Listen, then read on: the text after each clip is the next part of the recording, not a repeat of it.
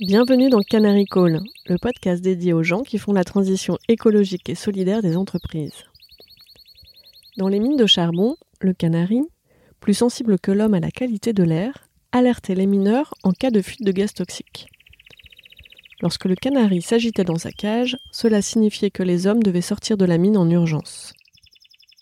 Je suis Perrine Grua et j'ai créé ce podcast pour amplifier la voix de celles et ceux qui réussissent à conjuguer au présent leurs talents, leurs convictions personnelles, les besoins du monde avec leur métier.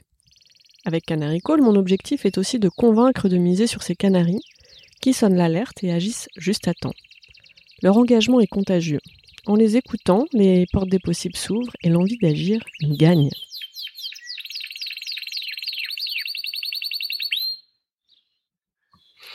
Bonjour Marie-Pierre. Bonjour Perrine. Dans les années 90, tu travaillais déjà dans une agence web, alors que beaucoup n'avaient encore jamais navigué sur, sur Internet. Tu as travaillé près de 8 ans au siège de la Société Générale. Et aujourd'hui, tu testes et inventes même de nouveaux modèles de gouvernance qui redonnent la puissance d'agir aux individus. C'est-à-dire d'où vient euh, cette conviction? Et pourquoi est-ce que ce sujet te tient euh, tant à cœur? Bah, Je pense qu'en fait, on est des êtres de relation et qu'en fait, euh, l'innovation se fait beaucoup dans la relation, dans la rencontre de personnalités, dans, de personnes qui ont envie d'avancer. Et en fait, elle se fait euh, dans la diversité. C'est-à-dire que je pense que si on est dans un entre-soi, c'est extrêmement difficile d'imaginer autre chose que ce qu'on a toujours vécu. Et euh, l'approche interdisciplinaire, ça, a été une grande de mes, une de mes grandes frustrations euh, quand j'étais jeune. C'est-à-dire que moi, j'ai fait des classes préparatoires scientifiques. J'adorais, j'adorais les maths, reconstruire les maths, c'était euh, fabuleux. La physique, la chimie, c'était. Mais je suis sortie de là dans une école d'ingénieur en me disant mais j'ai besoin d'autre chose pour me nourrir que de la technique et des sciences. Et euh, je pense que j'ai besoin d'avoir des horizons plus larges, d'avoir des horizons. Euh, et donc du coup, j'ai fait Sciences Po en même temps. Et là, ça m'a ouvert les chakras, ça m'a ouvert euh, beaucoup d'horizons. Ça a été assez difficile parce que quand on est scientifique, on est assez analytique. Et puis, on arrive dans un monde où il faut faire de la synthèse, où on nous apprend à lire un livre, l'introduction, la conclusion, et puis d'en parler parce que c'est un peu ça aussi. Donc euh, c'était un grand écart intéressant pour moi. Néanmoins, euh, je me suis beaucoup nourrie. Je me suis toujours dit qu'en fait, les sciences c'était un prisme d'appréhension de la réalité, mais euh, que la poésie en était un autre, que la géopolitique en était un autre, et qu'en fait, ce qui faisait la richesse d'une perception, c'était la capacité effectivement à l'épuiser dans euh, beaucoup de disciplines très différentes, euh, qui finalement vont être à même euh, de construire quelque chose de nouveau. Il y a eu une époque en fait où les scientifiques étaient aussi des artistes euh, au siècle des Lumières. Euh, et euh, on pense à Léonard de Vinci, c'était et un ingénieur et un artiste. Et en fait, avec notre spécialisation, finalement, euh, on s'est coupé de cette interdisciplinarité euh, qui est extrêmement riche parce qu'en fait, on se coupe, du coup, en se spécialisant trop, finalement, on se coupe de plein de points de vue sur le monde. Et finalement, les mathématiques, ce n'est qu'une manière de décrire euh, une partie du monde. La physique, c'en est une. Euh, la littérature, c'en est une autre. Euh, et du coup, je trouve que voilà, en se spécialisant, on se coupe de tout ce que d'un regard en fait enrichissant sur le monde qui peut être donné sur d'autres disciplines. Et d'ailleurs, il y a un certain nombre de personnes qui l'ont très bien compris quand on pense au centre de recherche interdisciplinaire. en fait, le centre de recherche interdisciplinaire propose par exemple des doctorats ou des licences qui permettent d'associer des arts et des sciences. Et je pense que c'est comme ça, en fait, qu'on va se réapproprier une vision plus personnalisée du monde et du coup plus inventive. Voilà, donc en fait, c'est dans la diversité qu'on a des idées euh, et c'est dans la diversité qu'on a des partages apprenants. Voilà, et c'est pour ça que c'est des choses qui me tiennent à cœur. Quelle exigence aussi intellectuelle, parce que pour, euh, pour faire ça, tu dois constamment euh, apprendre, en fait. En fait, je dois plus écouter qu'apprendre. Euh, je trouve qu'il y a une phrase que j'aime bien qui est de dire euh, finalement on apprend beaucoup plus en écoutant euh, qu'en parlant. Et, en fait, oui, je me nourris dans plein d'endroits. Alors, il y, a, un autre endroit dans lequel je me suis beaucoup nourrie aussi, qui est l'Institut des futurs souhaitables, qui est un endroit dans lequel, effectivement, j'ai eu l'impression de refaire Sciences Po, de refaire une petite setup à l'âge de 45 ans, où j'ai redécouvert en fait bah, pas mal de disciplines émergentes. Donc, je m'intéresse beaucoup effectivement à la prospective et à l'interdisciplinarité en général. Alors, c'est plus de la curiosité que beaucoup d'apprentissage. C'est plus de d'aller m'immerger dans des mondes que je connais pas. Et c'est plus euh, d'aller écouter des gens inspirants qui me donnent des idées. Et finalement, on n'invente jamais rien. Hein. On copie. Picasso disait finalement le plus grand artiste est un copieur d'abord. Et les Chinois l'ont très bien compris. C'est à partir en fait de la connaissance et la recherche et l'innovation. Finalement, c'est c'est être capable en tant que nain de se poser sur les épaules d'un géant pour pouvoir s'appuyer finalement sur tout ce qui a déjà été construit auparavant et pouvoir incrémentalement arriver à créer quelque chose d'un peu nouveau. Et au-delà d'apprendre euh, toi, tu fais beaucoup justement pour, transmettre. Tu t'engages personnellement euh, au service de, l'apprenance. Tu es cofondatrice de France Apprenante. Euh, tu t'engages aussi au service de l'employabilité avec ton point de vue. Après huit ans dans la banque, tu as complètement changé d'environnement. Est-ce que tu peux euh, nous expliquer bah, comment s'est fait ce déclic? Euh, En fait, c'est un déclic, c'est un peu des accidents de la vie qui font qu'on arrive où on est. Hein.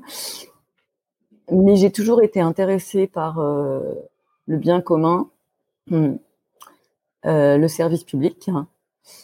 Et d'ailleurs, j'ai commencé en fait à travailler en conseil, en stratégie pour des, euh, des collectivités territoriales.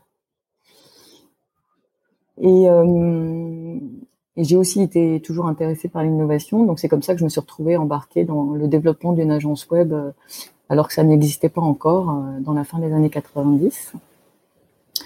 Et puis la banque, ça a été un peu un, un accident de la vie, puisque notre après l'effondrement de la bulle Internet et le 11 septembre, euh, notre agence web a fermé, on était 350, on était parti de 25 pour aller à 350. Elle a fermé. Euh, et là, il n'y avait plus du tout, moi j'avais envie de continuer sur l'Internet, il n'y avait plus du tout de travail sur l'Internet. Et donc, du coup, euh, on m'a proposé d'aller travailler au cabinet de conseil interne de la Société Générale. Et je me suis dit, bah oui, il y a certainement énormément de choses à faire. 80 000 personnes, une boîte en plein développement en 5 ans, on avait fait x2. Hein. Mais on j'étais pas vraiment dans le service public, j'étais dans le service, euh, parce qu'en fait, une banque, qu'est-ce que ça fait? Ça finance la société, ça finance des projets. Hein. C'est ça l'essence d'une banque. Après, elle se diversifie, elle fait plein d'autres choses, mais l'essence, c'est ça. Donc, il y a une utilité, une raison d'être qui est intéressante, mais je me sentais pas particulièrement en affinité avec les valeurs de la banque. Je pas un, j'ai pas une focalisation forte sur l'argent, par exemple. Je suis pas une super pro d'Excel. Et euh, on est quand même dans la banque, dans un monde qui est plutôt conservateur, très analytique et évidemment euh, très intéressé par l'argent. Mais j'ai rencontré des gens, en fait. C'est-à-dire que les gens qui m'ont recruté, qui c'était le directeur du cabinet de conseil interne, étaient des gens extrêmement innovants. Et c'est ça, en fait, qui m'a fait euh, aller dans la banque. Et puis en me disant, de toute façon, c'est un métier que je connais, le conseil, je l'avais déjà pratiqué, et il y a forcément des choses à développer. Et évidemment, j'ai développé de l'internet dans la banque. Et puis j'ai découvert aussi tout un secteur d'activité avec ces mille métiers qui est passionnant. Euh, voilà comment ça s'est fait. Et puis de fil en aiguille, ben, j'ai été un peu euh, défricheuse. Et donc euh, comme la société, la banque était en, en développement, j'étais un peu sur tous les projets qu'il fallait monter. J'étais un peu une, défricheuse. Euh, et du coup, je me suis retrouvée sur certains projets stratégiques de la banque. Et ça a été un moment passionnant parce qu'à un moment donné, évidemment, je suis sortie du cabinet de conseil pour rentrer un peu plus dans l'opérationnel. Et je me suis retrouvée à la direction des risques d'une banque, à gérer les provisions de la banque. Donc là, on voit vraiment ce qui se passe. C'était passionnant. Euh, voilà. Et puis ensuite, on a eu les subprimes et l'affaire Kerviel. Euh, donc c'était la Société Générale. Et, euh, là, ça a été effectivement difficile parce que on voit dans ces moments-là, en fait, on, voit une crise, on vit une crise. Euh, on vit le fait que euh, bah, on comprend ce que c'est qu'un risque de réputation d'un jour à l'autre, on a les gens, les assureurs voulaient absolument assurer nos mandataires sociaux. D'un jour à l'autre, ils vous disent, ben non, vous ne assurez plus. Et donc, on se retrouve à faire des roadshows pour répondre à mille questions d'assureurs pour qu'ils acceptent juste de d'assurer nos mandataires sociaux. Voilà, et donc il y a plein de choses qui se passent, et donc on est un petit peu obligé d'être agile et, euh, innovant dans ces circonstances, mais c'était euh, un moment assez difficile euh, pour la banque, pour les gens qui étaient, euh, pour les dirigeants euh, dont j'étais relativement proche. Et puis ensuite, euh, je suis partie, en fait la banque est partie dans un mode où finalement on était passé d'une politique de développement avec cette crise à une politique finalement où il fallait réinventer le projet de la banque euh, réduire les coûts. Et là, je me suis pas totalement retrouvée. C'est-à-dire que, euh, c'est-à-dire que réduire les coûts, j'avais un peu de mal à. Moi, je suis une développeuse, donc du coup, je me suis dit, ben, en fait, je suis plus adaptée à ce système-là, et donc j'ai décidé d'en sortir. Et qu'est-ce qui m'a euh, et je savais pas encore très bien ce que j'allais faire, mais je me suis reposée en me disant bah tiens, euh, finalement j'ai eu une, ascension assez rapide dans cette organisation euh, qui parfois a fait que je me suis pas posé de questions, on me proposait toujours des promotions, donc j'y allais. J'étais euh, à moins de 40 ans membre d'un comité de direction, euh, euh, donc dans les équipes en fait d'un membre du Comex. Donc c'était intéressant parce que c'était aussi un très beau poste d'observation du pouvoir et de mmh. fonctionnement systémique d'une organisation. Et je me suis dit qu'est-ce que j'ai envie de faire, qu'est-ce qui m'a plu plus dans ma vie? Donc je me suis payé un coaching et euh, et je suis revenue à bah, finalement mes, mes premières amours qui étaient l'internet parce que justement interdisciplinaire, très dans l'action, très au service du client, très innovant, très agile. Euh, et je me suis dit bah en fait j'ai envie de retourner vers euh, vers ce type de monde. Et là je me suis formée en fait. Je suis repartie dans la Silicon Valley pour bien comprendre parce que j'avais un peu perdu quand même le contact avec l'internet. Avec, euh, je me suis reformée. J'ai euh, c'est là que j'ai fait l'Institut des futurs souhaitables, qui est donc euh, une formation euh, au monde d'après, finalement. C'est une formation en prospective qui m'a fait découvrir un nombre d'écosystèmes incroyables euh, en France. Et donc, je me suis dit, ben, tout le monde fait des, tout le monde fait des learning expéditions dans la Silicon Valley, mais en fait, on a tout ce qu'il faut en France. Pas la peine d'aller se promener à l'autre bout du monde. Mhm. Et l'autre chose, c'est que je me suis dit, en fait, ce qui m'intéressait, c'était fondamentalement ce que j'avais toujours plus ou moins fait en filigrane, c'était la transformation des organisations et la transformation des collectifs. Dans le conseil, je le faisais. Euh, dans le développement du boîte d'une d'une start-up, on le fait. Et puis à la Société Générale, j'étais aussi euh, dans la banque, j'étais aussi euh, bah, dans le cabinet de conseil qui portait effectivement les transformations, les acquisitions de sociétés. Euh, J'avais mis en place des nouveaux projets et donc je me suis dit en fait qu'est-ce qui fait J'étais à la direction euh, des ressources et de l'innovation à la fin et je voyais en fait comment l'innovation était bloquée par le système et je me suis posé la question de qu'est-ce qui fait euh, qu'une organisation change. Et j'en suis arrivée à la conclusion qu'il y avait trois choses qui, qui faisaient. C'est euh, un que les dirigeants aient envie de changer. J'entends personnellement. Euh, Aujourd'hui, c'est pas évident parce qu'en fait, ce qu'on demande aux dirigeants, en particulier des très grosses entreprises, ben finalement, c'est d'assurer euh, un cours de l'action à trois mois. Et une transformation, une innovation en général, ça prend plus de trois mois. Et donc, on leur demande une forte prise de risque. Lorsqu'on leur demande d'investir sur l'innovation, c'est pas ce que leur actionnaire demande. Leur actionnaire leur demande de la rentabilité immédiate. Donc ça, c'est un premier point que j'ai observé fortement. Deuxième point que j'ai observé, c'est que si on veut faire de l'innovation, il faut qu'on soit capable, en fait, d'être euh, interdisciplinaire. Et dans les grandes organisations, c'est assez compliqué parce que faire de l'innovation, ça suppose que la direction informatique parle à la direction marketing, parle à la direction opérationnelle, ce qui n'est pas toujours évident. Et puis, ça suppose aussi d'aller s'inspirer à l'extérieur et d'aller travailler avec des chercheurs, avec des startups. Et donc, ça suppose de mettre autour de la table beaucoup, beaucoup de gens qui sont très, très différents. Et qui sont chacun euh, pris dans leur système. Et donc là, je me suis intéressée à tout ce qui était design thinking et euh, donc je me suis formée au design thinking et je me suis intéressée aussi à tout ce qui faisait qu'une équipe fonctionnait. Et donc, je me suis formée en coaching systémique, en coaching d'équipe, avec des méthodes euh, de la Silicon Valley, euh, l'école de Palo Alto, qui est très intéressante, pour arriver à faire en sorte que des gens très très différents créent de la valeur ensemble et une dynamique commune. Et le troisième point, c'est que une fois que cette innovation est créée, il faut qu'elle arrive à être validée par le comité exécutif, et ensuite il faut qu'elle arrive à être déployée. Donc le troisième point, c'est comment on fait le, déploiement, d'une organisation, d'une innovation, ou d'une nouvelle manière de faire, ou d'un nouveau produit. Hein, c'est pas forcément. Et ça, on voit bien que les, les mécaniques aujourd'hui de déploiement de la transformation, euh, bah, là aussi, sont pas assez rapides. Souvent, on met un cabinet de conseil avec des consultants qui animent des groupes de travail. On rajoute ça dans l'agenda des collaborateurs. On leur demande de produire euh, comment est-ce qu'on fait. Et puis, in fine, on passe un an à faire des groupes de travail. Et puis, il en sort euh, peu de choses. Et donc, ma dernière question, c'était comment on fait plus vite?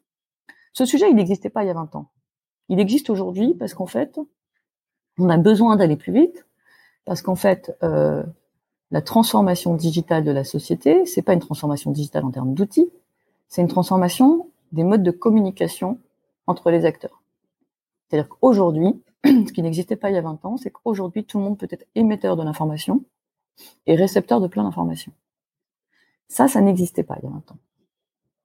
Et donc aujourd'hui, l'information, du coup, se diffuse à une rapidité incroyable et elle est extrêmement euh, bah, compliqué à classer. Euh, et, et du coup, par exemple, moi j'ai l'histoire de Nestlé, par exemple, sur l'huile de palme. L'huile de palme, Nestlé ou Canada Goose, en fait, ils se sont pris moins 20% de leur, euh, leur cours de l'action parce qu'en fait, sur les réseaux sociaux, les gens disaient, bah non, mais c'est horrible, etc. Et puis, euh, en, trois jours, les gens ont arrêté d'acheter du Nutella. Et pareil, sur les Canada Goose, ils se sont pris moins de 13% parce qu'il y a un truc qui est sorti sur les réseaux sociaux qui disait qu'ils traitaient mal les oies qui étaient mises, euh, enfin les, dont les plumes étaient utilisées pour faire euh, les doudounes. Donc ça veut dire qu'en fait, le, le, temps de réaction doit être extrêmement rapide. Et aujourd'hui, euh, les organisations, elles sont encore sur des modèles. Alors c'est pas une généralité, hein, parce qu'il y a plein d'organisations qui sont beaucoup plus agiles, mais elles sont encore sur des modèles où en fait les temps de réaction sont beaucoup trop courts. Voilà. Et donc du coup, moi je me suis intéressée à comment on déploie une transformation plus qu'une innovation en fait. C'est vraiment comment est-ce qu'on fait différemment parce qu'on a besoin de s'adapter continuellement au monde qui nous entoure. Une organisation, c'est quelque chose de vivant. C'est quelque chose de vivant qui, par exemple, Kodak est mort. Kodak est mort parce qu'ils n'ont pas vu le numérique arriver. Donc c'est une question de survie de l'organisation d'être capable en fait d'être en interaction permanente avec ses clients, avec ses salariés et avec ses actionnaires. Dans ce que tu dis, euh, j'entends beaucoup, finalement, il faut euh, redescendre euh, de l'intellectuel, du process, du rationnel, pour revenir au vivant, à l'instinct, au corps, à la réaction presque animale, vivante des choses. Est-ce que, est-ce que ça fait partie de ton, ton point de vue ou? Aujourd'hui, en fait, on, compare les choses à des organismes vivants, mais je donne un exemple.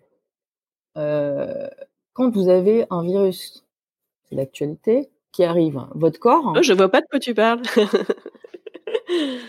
votre corps, euh, la cellule qui détecte le virus, elle va pas euh, remonter à la tête, processer dans le cerveau pendant trois heures pour redescendre la réaction. Elle sait ce qu'elle a à faire instinctivement parce qu'en fait, elle a une raison d'être qui est la survie de votre organisme vivant. D'accord? Donc, moi, je pense qu'effectivement, il faut des organisations vivantes et que les cellules de ces organisations, c'est tant, euh, c'est les salariés, euh, c'est les prestataires aussi, euh, c'est les fournisseurs, c'est tout l'écosystème de l'organisation qui peut réagir. Alors, elle peut réagir, mais pas n'importe comment. C'est-à-dire que si chacun réagit avec ce qu'il pense être juste, bah évidemment, c'est le bazar. Elle peut, elle ne peut réagir que si elle comprend ce que c'est que la raison d'être de l'organisation et, ce que, et par où passe sa survie. Si elle comprend pas ça, ben en fait c'est juste un, système un peu anarchique où chacun fait ce qu'il veut. Avec une bonne intention, évidemment. Chacun va avoir une très bonne intention et va penser que ce qu'il fait, euh, voilà. Mais ça s'organise, ça. C'est-à-dire que ça s'organise, c'est-à-dire que euh, les organisations déconcentrées, les organisations les plus performantes aujourd'hui sont des organisations dans lesquelles effectivement le pouvoir de décision sur l'opérationnel, hein, sur l'opérationnel, est un pouvoir de décision qui est très très proche du terrain, pour justement pouvoir avoir cette réactivité immédiate. Et dans lesquelles euh, finalement l'information remonte, mais c'est pas si important qu'elle remonte autant que ça. Donc il y a une organisation qui est très intéressante qui est Buurtzorg. Ça c'est un, un, modèle très intéressant parce qu'en fait c'est l'histoire euh, des infirmiers d'État aux Pays-Bas. Et donc ces infirmiers, il y a quelques infirmiers qui étaient on avait réduit les coûts pour que la sécurité sociale euh, ne soit pas trop en déficit, la sécurité sociale locale. Et donc, en fait, on demandait aux infirmiers de passer une minute vingt à faire une piqûre à une personne et de repartir en courant on leur demandait de la productivité sur l'acte médical. Bon. Et puis il y a quelques soignants qui sont sortis de cette organisation en disant mais nous c'est pas nous ça ne va pas, on est désalignés par rapport à ça, on peut pas aller voir quelqu'un, lui faire une piqûre et repartir en courant. C'est pas comme ça qu'on va qu'on veut soigner. On veut soigner différemment. On veut soigner en prenant du temps avec la personne. Ils ont commencé à monter une petite organisation qui s'appelle Burtorg et puis, euh, ils ont commencé à soigner différemment. C'est-à-dire que la première chose qu'ils ont fait, ils sont, allés voir leurs malades, donc ils sont plutôt des personnes âgées, hein, qui sont à leur domicile un peu isolées, en leur disant tiens bonjour, on va prendre un café, et puis vous allez me raconter qui vous êtes. Et puis ensuite, euh, est-ce que vous connaissez vos voisins? Non Ah ben il y a deux voisins que vous connaissez pas. Allez, on va se présenter. Donc on recommençait à créer du lien autour de la personne pour que la personne soit moins seule. Et puis ensuite, euh, ils se sont mis en petites équipes mais c'est toujours les mêmes infirmiers qui venaient voir les mêmes personnes. C'était pas euh, en fonction du planning et de la disponibilité des infirmiers qu'on en envoyait un à droite, un à gauche. Et puis progressivement, en fait, euh, cette organisation euh, s'est beaucoup, beaucoup, beaucoup déployée. Tous les soignants qui étaient dans le système ancien sont venus rejoindre cette organisation. Et cette organisation, elle fonctionne de manière auto-organisée, c'est-à-dire il y a des petits groupes de 25 personnes qui gèrent un quartier et qui gèrent la voilà. Et au siège, je pense qu'ils sont plus de 5000 maintenant, 6000. Et au siège, je pense qu'il y a 19 personnes pour juste faire euh, les outils informatiques euh, et le reste est complètement auto-organisé en équipe de 25 personnes. Et le résultat de ça, c'est qu'en fait, euh, ils ont fait baisser de 30% les dépenses de sécurité sociale sur leurs malades parce qu'en fait, ils font plus de prévention, ils font plus de présence, ils utilisent moins de médicaments et ils ont, ils sont dans la relation. Voilà. Et je pense que ce type, alors cette organisation a été très bien décrite par Frédéric Laloux dans son livre Réinventer une organisation. Et donc en fait, lui, il dit trois choses qui sont intéressantes, c'est que ces organisations, euh, finalement, qu'on peut appeler opales, parce qu'on fait référence euh, à la spirale dynamique, qui est une autre théorie, c'est des organisations qui ont trois choses très importantes. La première chose, c'est qu'elles ont une raison d'être, c'est-à-dire qu'on sait, on sait pourquoi on est là. En fait, on sait comment, à quoi on contribue. Alors moi, j'appelle ça une cause on sait à quelle cause on contribue. Donc là, en l'occurrence, Burzog, il contribue à la cause qui est euh, je veux améliorer euh, ou en tout cas maintenir la santé des patients dont je m'occupe. La deuxième chose, c'est qu'elles sont auto-organisées. C'est-à-dire que c'est les gens qui font, qui décident de leur organisation ensemble et qui se mettent d'accord. Et la troisième chose qui est très importante, hein, c'est ce qu'ils appellent la plénitude. C'est-à-dire que le rôle de l'organisation, c'est de donner à chacun les moyens de se développer, à chaque personne les moyens de se développer et de mettre à disposition ses compétences pour le compte de l'organisation. Ça veut dire quoi Ça, veut dire qu'elle a un environnement de travail et des moyens euh, qui la mettent pas en difficulté ou en souffrance.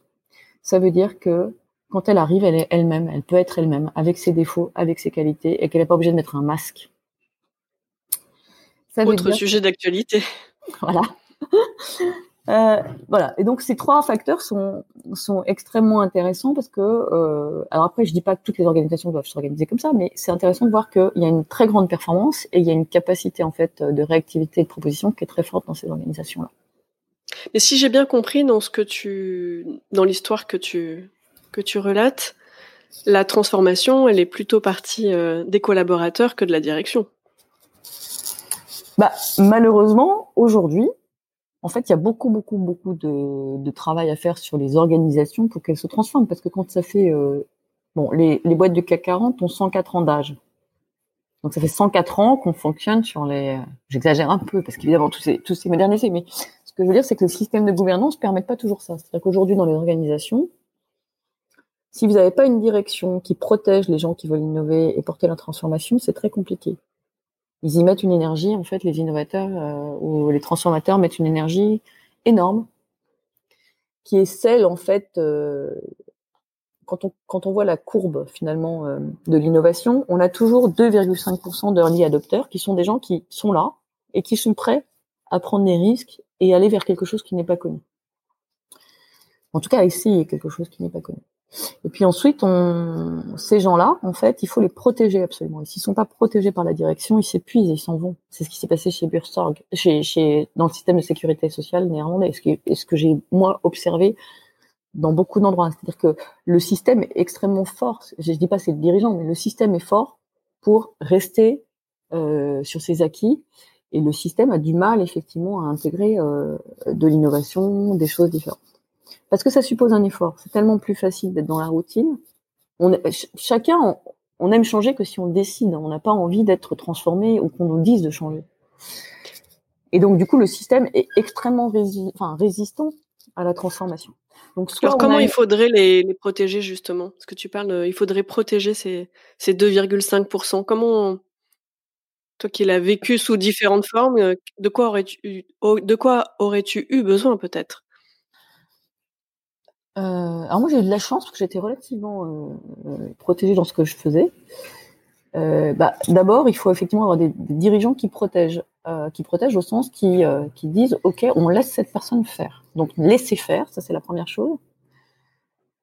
La deuxième chose, c'est ne pas trop communiquer, parce qu'en fait, quand on innove, on connaît pas les résultats tout de suite. On imagine, mais c'est qu'en faisant, en faisant des retours d'expérience qu'on voit où ça mène. Où ça mène. Et donc ce processus-là doit être protégé. Et pour protéger ce processus-là, il faut surtout pas, euh,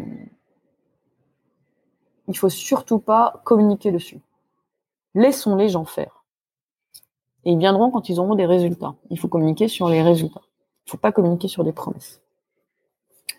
La deuxième chose, c'est que si on veut innover, il faut surtout pas créer de direction de l'innovation. Parce que si on crée une direction d'innovation, ça veut dire que on segmente encore les choses et ça veut dire que l'innovation n'est réservée qu'à une partie des personnes. Et donc, on s'ampute de toute l'innovation qui est présente chez chacun d'entre nous, chez chacun des salariés. Et la troisième chose, c'est que bah, il faut leur donner un peu de budget, il faut leur donner un peu de marge de manœuvre, il faut les laisser faire, et surtout faire en sorte que le système apprenne de ce qui est fait.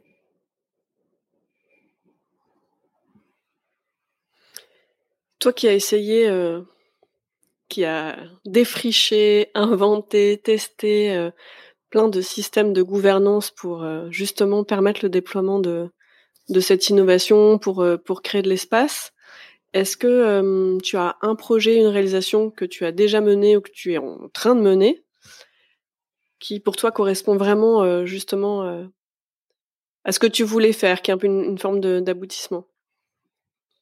Alors, je, vais en donner deux. Euh, il y en a un qu'on a fait avec euh, Mekinov pour euh, la direction informatique de Bouygues. Alors, je vais le donner celui-ci parce qu'il est dans une organisation, justement. Euh, et qui montre en fait la performance du collectif. C'est ça que je, voudrais témoigner. En fait, on, est, on a été appelé, bon, parce qu'on est enseignant à Centrale Supélec en master innovation et transformation, on a été appelé par euh, le DG en fait de la direction des systèmes d'information de Bouygues Construction. Donc c'est la plus grosse partie de Bouygues. Ça fait 600 personnes. Et son sujet, euh, c'était je veux être plus agile. Je trouve qu'on n'est pas assez agile. On dit toujours non à nos clients internes. Euh, les gens sont surchargés de travail. Euh, on peut plus leur donner de trucs en plus. Euh, c'est difficile. Et là, on est allé voir en disant bah, c'est intéressant, mais dans le fond, vous voulez être plus agile, pourquoi? Parce que être plus agile, si on n'a pas de cap ou de direction, on finit par rebondir. Et puis, et, puis voilà, on n'est que le jeu finalement des sollicitations extérieures. Donc la question, c'est d'avoir un projet. Et puis on lui a dit, mais c'est quoi la raison d'être de votre organisation? Alors déjà, il la connaissait pas tout à fait par cœur. Il a fini par la retrouver. Elle faisait trois lignes. Donc c'était très difficile en fait pour un salarié d'avoir en tête à quoi sert l'organisation dans laquelle je suis.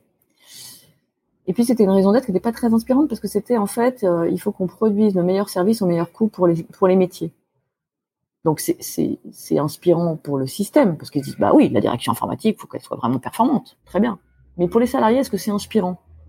Pas tellement parce qu'en gros on leur dit on veut toujours plus de votre boulot pour moins cher. C'est ça qu'on leur dit. Donc on a commencé par travailler sur la raison d'être.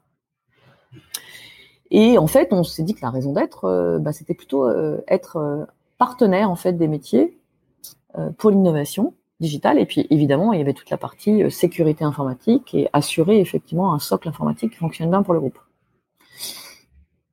Et puis ça, on l'a testé auprès des collaborateurs qui nous ont dit ah ouais c'est super ça. Et on s'est dit ok, bah, du coup qu'est-ce qu'il faut faire pour arriver là? Et puis on a identifié euh, trois chantiers. Parmi ces chantiers, il y en avait un qui était euh, euh, améliorer notre image et la confiance de nos clients, donc les métiers internes de Boeing. Et puis on s'est dit bah tiens on va aller le tester. Donc on a déjà demandé en fait au comité de direction un si ils étaient d'accord pour qu'on teste les orientations auxquelles ils avaient pensé on les a testés avec les salariés, puis ils nous ont dit ah oui ça c'est très très bien, on est tout à fait d'accord, mais il manque un chantier. Ah bon? Ils disent bah oui il manque un chantier, c'est euh, la confiance en interne. Entre nous on se fait pas confiance, donc comment voulez-vous qu'on ait la confiance des métiers? C'était assez intéressant et ce qui était très très chouette, c'est que le comité de direction a dit ah ouais ils ont raison, on rajoute un quatrième chantier. Puis ensuite l'étape d'après ça a été de dire bah comment vous comité de direction vous commencez à aller dans cette direction? Donc de leur demander de faire un premier petit pas possible pour qu'ils commencent à incarner cette direction, que ce soit pas quelque chose d'intellectuel. Et puis, donc ils l'ont fait, chacun à leur mesure, avec leur personnalité. Et puis ensuite, on leur a dit, bon, on est bien d'accord, vous n'avez pas beaucoup de temps, parce que l'agenda des dirigeants est extrêmement compliqué, donc on leur a proposé de former des gens qui sont issus de tous les niveaux hiérarchiques de l'organisation, et surtout des gens qu'on aime, qui sont appréciés dans l'organisation. Et donc, on les a formés une journée par mois, donc c'est pas euh, énorme. Hein. C'est assez léger comme dispositif. On les a formés à l'agilité. Et on a lancé une démarche qui n'était pas on va être super agile, qui n'était pas sur euh, à telle date on est super agile. Hein. On a lancé une démarche qui s'appelait expérimenter l'agilité. On parlait plus de résultats. Donc, quand on parle plus de résultats, on n'instrumentalise plus les gens pour qu'ils nous donnent un résultat. On leur propose une expérience. Donc, ça change complètement la manière de communiquer. Et surtout, on l'a pas communiqué en externe, on l'a communiqué qu'en interne. Et puis les gens sont venus voir. Et donc on est parti avec les 2,5% de d'initiateurs, hein, de gens qui étaient prêts. Et puis et puis au fur et à mesure, évidemment, il y a tous les gens qui disent bon, de toute façon, c'est une nouvelle lubie de la direction. Euh, dans six mois, on n'entend plus parler. Qui regardent le train passer. Et puis au bout d'un moment, ils montent dans le train parce qu'ils se rendent compte que c'est pas une lubie. Ils se rendent compte que la direction bouge. Ils se rendent compte qu'il y a des choses qui bougent. Et en fait, des choses qui bougent, c'est pas des nouveaux processus, c'est pas des nouvelles euh, déclarations, c'est plein de petits trucs c'est des cadres de liberté qui se mettent en place. C'est euh, des manières de faire la convention. On fait la fête plutôt qu'on se met en amphi à écouter pendant trois heures euh, les résultats de l'année. C'est euh, les gens nous disaient on a besoin de recréer du lien entre nous. Hop, on faisait des jeux pour recréer du lien. C'est plein de petites choses qui vont faire que les gens se disent ah oui il y a des choses qui changent et du coup ils vont avoir envie de venir. Bon tout ça pour dire que ce qui s'est passé c'est que ben on avait notre comité de direction qui était engagé, ça, c'est très important. On avait nos early adopteurs qui faisaient. Ils communiquaient pas, ils faisaient. Donc, on les regardait. Et puis, on a lancé la démarche auprès des collaborateurs en leur disant, ben, d'abord, euh, qu'est-ce qu'on fait bien? Parce qu'on expérimentait l'agilité, on, sait déjà faire plein de trucs, non, en agilité. Et là, les gens vous disent, bah, bien sûr. Regardez, on a fait ça, on a fait ça. Là, il y avait une crise, on a fait ça, on était hyper agile, etc. Et les gens vous remontent des choses que la direction ne connaissait pas et se disaient mais ce truc-là est génial. On savait pas qu'ils avaient fait ça. Donc déjà vous valorisez, il faut valoriser en fait le fait que ça existe déjà. Parce que dans toute démarche de transformation, si on commence à dire aux gens faut changer, en creux ça veut leur dire qu'ils sont, on leur dit qu'ils sont pas bons, mais ils sont déjà bons. Donc il faut déjà valoriser ce qui existe déjà et voir comment est-ce qu'on peut le propager dans la structure, donc le faire connaître, le mettre en visibilité. Et puis ensuite on dit ok comment est-ce qu'on pourrait aller plus loin? Et à partir du moment où on sait qu'on sait faire, on n'a plus peur d'aller plus loin. Et là, on met en mouvement en fait les, différents euh, collaborateurs. Ils, font des petits groupes pour tout organiser. Ils se débrouillent. Ceux qui ont, ceux qui disent OK, je veux bien m'occuper d'un groupe, eh ben on les forme. Ils ont un bonus. Ils sont formés à la facilitation de groupe. Et puis c'est parti. Et en fait, ce qui se passe, on se fout du résultat des groupes. Ce qui se passe, c'est qu'on est en train de changer la manière dont ils vont piloter des groupes parce qu'on va leur donner des méthodes agiles.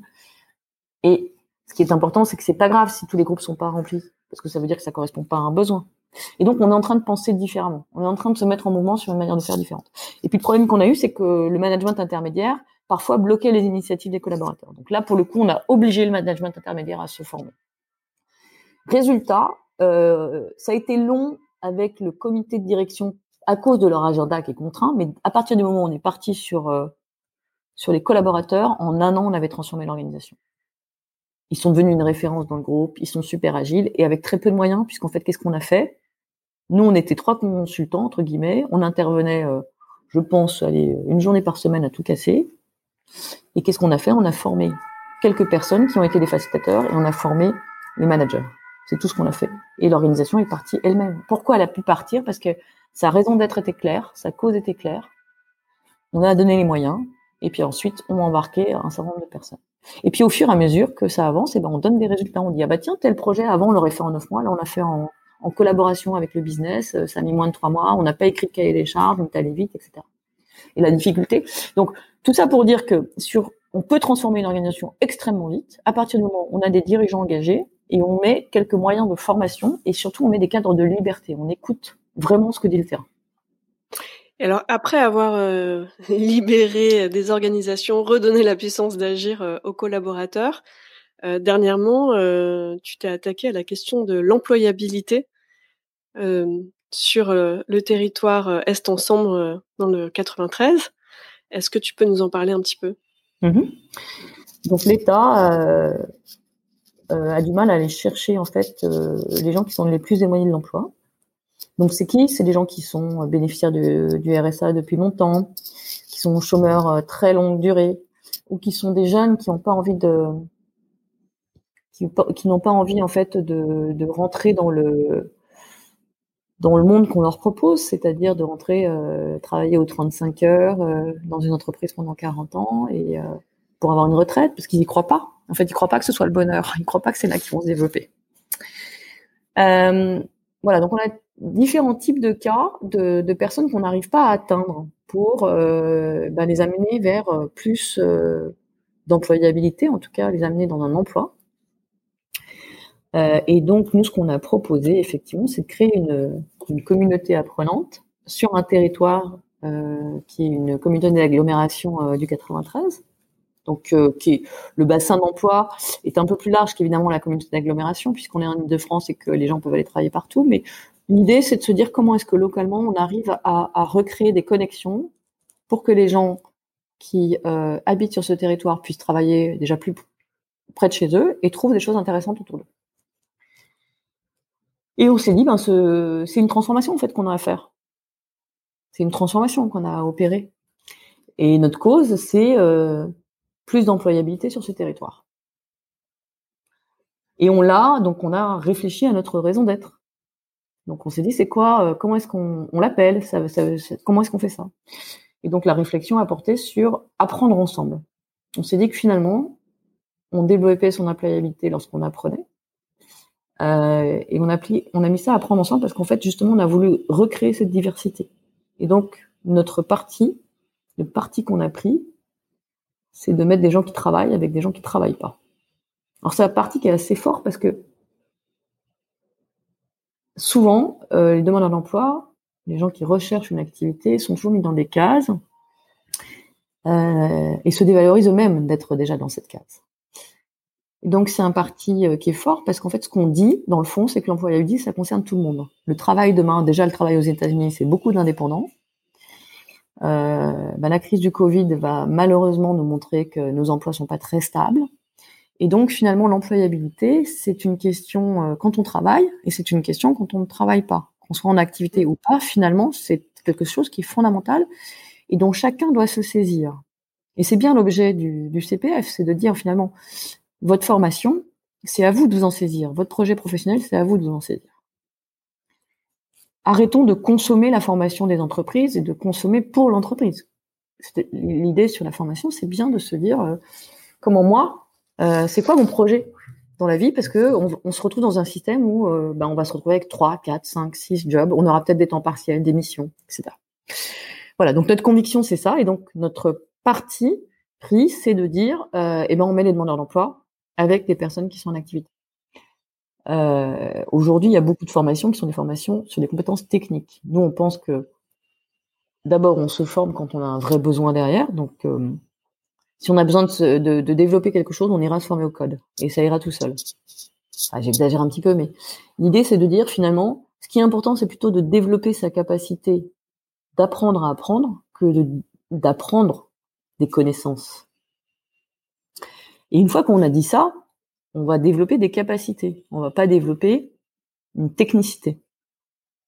Alors il y a des outils pour ça, etc. Mais donc ce qui est important, c'est que on se dit là où on rendra le plus service, c'est en aidant les gens d'apprendre à apprendre. Et eux sauront ce qu'ils veulent apprendre. Ou les entreprises dans lesquelles ils diront auront des spécificités, auront des techniques, auront des, des, compétences à leur transférer. C'est-à-dire qu'il y a beaucoup de compétences aujourd'hui qui s'appréhendent en situation de travail. C'est quand on est très souvent le savoir-faire, il est dans l'entreprise. Il est en formation, mais moins que dans l'entreprise. Et donc, c'est souvent en entreprise, en situation de travail, qu'on se forme. Donc, une fois qu'on a dit ça, tout notre objet, c'est de dire, ben, si on veut travailler sur l'employabilité des gens, eh ben, il faut simplement qu'on les aide à se développer et à développer leur capacité à apprendre à apprendre. En fait, Marie-Pierre, euh, tu es constamment euh, en train de défricher, ouvrir de, nouvelles voies. Tu t'attaques euh, à des Everest hein, que beaucoup diraient inaccessibles. Hein. Changer la gouvernance des entreprises, travailler sur l'employabilité dans, dans certains territoires. voilà, certains pourraient dire ah c'est des causes perdues. Non, toi tu y crois, tu y vas. comment tu tiens sur la durée? Parce que ça demande une énergie incroyable. C'est quoi ton secret? Ou tes secrets? Alors moi, je pense que je me nourris à l'exploration. Donc j'aime bien aller faire des choses euh, que j'ai jamais faites. Donc ça, c'est un de mes moteurs. Donc ça, c'est, je pense que c'est un truc important quand même. Voilà. Et la deuxième chose, c'est que ça marche. En fait, le truc, c'est que ça marche. Donc en fait, euh, quand ça marche, c'est hyper satisfaisant. Je vais vous donner un exemple.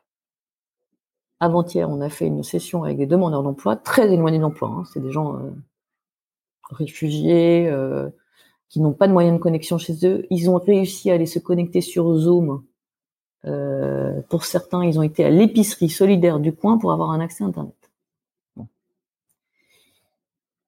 Donc ça, moi déjà, juste ça, ça me fait plaisir parce qu'en fait, aujourd'hui, tous les professionnels d'emploi disent ah non non, on peut pas les appeler, les missions locales sont fermées, c'est pas possible, ils vont pas pouvoir se connecter, voilà. Bah, se connecter pour avoir un cours de CV, c'est pas la même chose que se connecter pour aller à, une fête de l'apprendre. ouais, mais on leur avait pas présenté comme ça. On avait dit parcours découverte. C'était pas hyper euh, festif. Mais toujours est-il que euh, ce que je veux dire par là, c'est que en fait, les, moi, ce qui me sidère toujours, c'est la capacité des gens lorsqu'on leur laisse le champ. Donc, un, il y a plein de trucs qui sont possibles, et c'est nous qui nous mettons des barrières dans nos têtes en disant c'est pas possible. Et donc toi, toi, mais là, c'est moi, c'est toi qui m'intéresse. Comment tu comment comment tu tiens sur, euh, sur l'énergie? Oui. Mais ça, ça me nourrit. Ça, je veux dire, donc déjà, je commence par ça. Donc voilà, je vous raconte ma session de deux heures hier. Donc hier, déjà, euh, j'en vois trois qui normalement, théoriquement, auraient été incapables de se connecter, se connecter sur Zoom en visio avec euh, 20 autres personnes. Bon, donc déjà là, ça me nourrit. La deuxième chose, c'est que on sort de la réunion. Donc on a fait une réunion de deux heures sur Zoom où on leur a parlé de du fait qu'en fait, tous dans nos vies, on était des héros et que, en fait, tous on se dépassait sur plein de petits trucs. Et on leur a euh, demandé de choisir un héros qui les inspirait. Donc on leur a pas parlé de leur réinsertion professionnelle. Hein. Et ben à la fin, quand on leur a dit bon alors, euh, est-ce que ça vous a plu? Euh, Qu'est-ce que qu'est-ce que vous auriez aimé améliorer pour la prochaine fois? Il y en a quand même trois ou quatre qui nous ont dit ah ben moi je sens que ça va m'aider pour mon projet professionnel. C'était inespéré. Voilà, donc ce que je dis en fait, c'est que euh, quand on laisse de la place à l'émergence, quand on fait confiance a priori aux gens, c'est extraordinaire ce qui sort. Donc comment je tiens? Bah, Je tiens parce que j'ai ces témoignages-là, en fait. C'est parce que je vois que ça marche. Et puis évidemment, il y a plein de moments où ça plante, mais à ce moment-là, bah, je je me remets pas trop en question en me disant bon bah voilà, j'ai essayé un truc, ça plante, euh, j'apprends le fait que bah euh, faut que je fasse différemment la prochaine fois. En fait, je je m'impose, enfin je m'impose d'abord, euh, j'essaye de ne pas trop me remettre en question quand ça plante. Et ensuite, enfin si je me remets en question, j'essaie d'apprendre surtout de, de, de, ce qui plante. Et surtout, en fait, euh, eh ben, je me nourris quand ça marche, quoi. Euh, je me nourris quand ça marche. Je me dis comment est-ce que ça on peut le déployer. En fait, moi, ce qui m'anime, c'est comment on peut passer à l'échelle tout ça. Comment En fait, qui me nourrit, parce qu'on a parlé de raison d'être des organisations, des communautés, des causes. Moi, ma raison d'être, c'est d'arriver à diffuser des cadres d'émancipation. C'est-à-dire que je pense que tout le monde est capable de prendre sa vie en main. Tout le monde est capable de se développer. Comme c'est comme ça que je tiens. Et puis surtout, surtout, euh, j'évite de me casser le nez aussi avec des gens qui n'ont pas envie d'y aller. En fait, euh, donc je, fonctionne beaucoup, beaucoup, beaucoup à l'intuition et euh, à l'engagement réciproque, parce que je fais jamais rien toute seule. Hein. On est, euh, on est 20, on est 25, on est 50 là sur euh, sur Happy. Moi, je suis une partie du dispositif et je m'enrichis et je m'améliore grâce au dispositif. Donc, je suis extrêmement attentive aux boucles de feedback et d'amélioration. Ça, c'est extrêmement important. En une phrase, est-ce qu'il y a un message particulier que justement tu aurais envie de transmettre au plus grand nombre? Un cri d'alerte, un point d'attention, ton canary call à toi? Je pense que la crise du Covid nous a montré qu'on n'était pas obligé de consommer autant. Hein. Là aussi, on est dans une posture de consommateur. En fait, j'ai envie de dire à tout le monde, mais tu as le droit de dépenser ton argent comme tu veux. Tu as un pouvoir d'action. Donc le message que j'ai envie de dire aux gens, c'est que vous avez du pouvoir. Exercez-le. Vous avez du libre arbitre exercez-le et vous serez de plus en plus meilleur et vous pourrez construire des choses extraordinaires. Donc, cessons d'être dans une posture de consommateur et de non prise de, risques. La vie, c'est les risques. La vie, c'est d'essayer des choses. Voilà, c'est un peu ça que j'ai envie de dire aux gens et on est tous capables de le faire à notre mesure, euh, dans nos capacités. Euh. Pour conclure, Marie-Pierre, quelle musique, quel titre euh, aurais-tu envie d'écouter là, maintenant, tout de suite? Happy de Pharrell Williams. Eh bien, merci beaucoup Marie-Pierre d'avoir partagé avec nous ton optimisme contagieux. Euh, voilà, j'espère que, que ton témoignage donnera envie à, à, plein de gens d'y croire, de se dire si, si, c'est possible, on s'attaque à cet Everest. Merci beaucoup Marie-Pierre. Non, mais l'Everest commence par le premier petit pas, hein, qui fait pas mal. Il faut s'entraîner à réussir, il faut pas se planter, il faut s'entraîner à réussir. Ça, c'est un truc que j'ai appris à France Apprenant faut s'entraîner à réussir. Merci infiniment, euh, Perrine. Merci à Canary Call. C'est chouette ce que vous faites. Continuez. Merci pour tes encouragements. À bientôt. À bientôt.